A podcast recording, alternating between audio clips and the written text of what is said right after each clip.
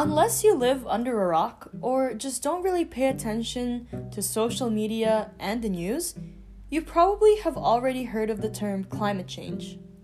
Well, if you haven't heard of it yet, climate change is defined as a change in global or regional climate patterns, in particular, a change apparent from the mid to late 20th century onwards and attributed largely to the increased levels of atmospheric carbon dioxide produced by the use of fossil fuels. In shorter words, climate change is exactly as it sounds a change in the climate brought about by the increase of carbon emissions due to the use of fossil fuels. Some of you have probably thought at some point why should people even care about climate change? Why does it matter? Well, this question can't really be answered quickly and directly. There are many different pieces to the puzzle of why society should care about climate change. Just one important piece is that humans aren't the only one to be affected by this ever growing concern. Animals and plants are gonna have to deal with it too, and already are. This brings me to my topic How are the inhabitants of the Earth going to be affected by climate change? First of all, that's not a question that's easily answered.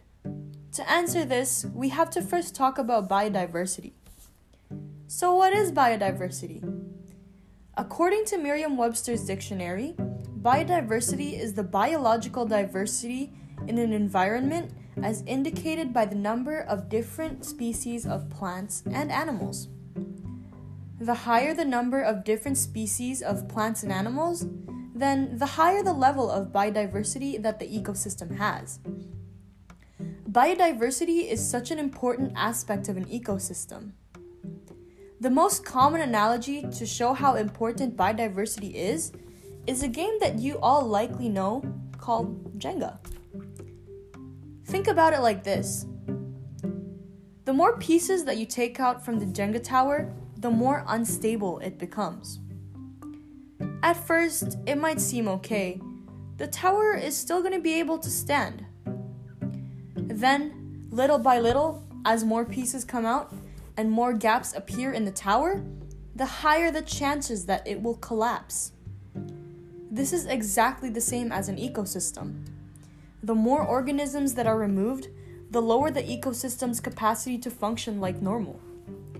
When one organism disappears, another organism might have just lost their food source and will be unable to survive.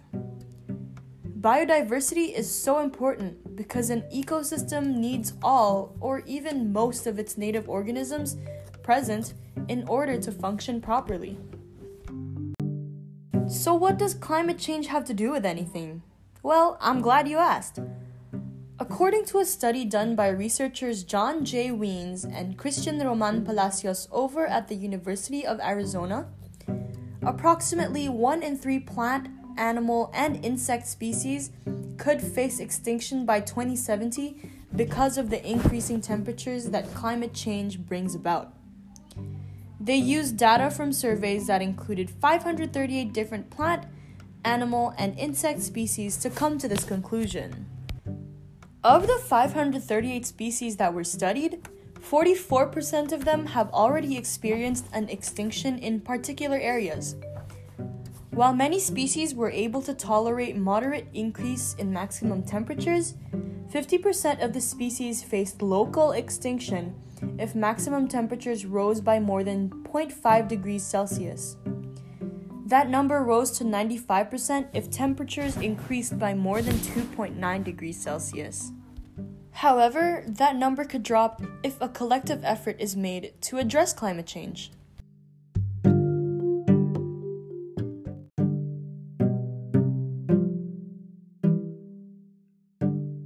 So, what does that mean for us? Why do we have anything to do with that? Did you know that humans, to a certain extent, rely on biodiversity? Well, according to the World Health Organization, biodiversity plays a big part in human nutrition. It influenced the world's food production because it ensures the productivity of soils and provides genetic resources for all crops, livestock, and marine species harvested for food. Humans also need biodiversity because healthy ecosystems clean our air, purify our water, maintain our soil, regulate the climate, and provide us with food. Those are just two ways that humans benefit from biodiversity. It's not to say that we should only protect biodiversity and care about climate change because humans are going to benefit from it. No. The bottom line of this whole thing is that climate change isn't just humanity's problem. Animals and plants are going to bear the burden of climate change's effects one way or another, too. The only semblance of protection that these animals and plants have is their ability to be able to move around and find an area more suitable to their needs. Sadly, not all animals and plants are going to be able to meet the demands that climate change brings to their doorstep. We as humans have to remind ourselves that ruining the planet for us is already bad enough, but ruining it for the other inhabitants of the world who live here too is even worse.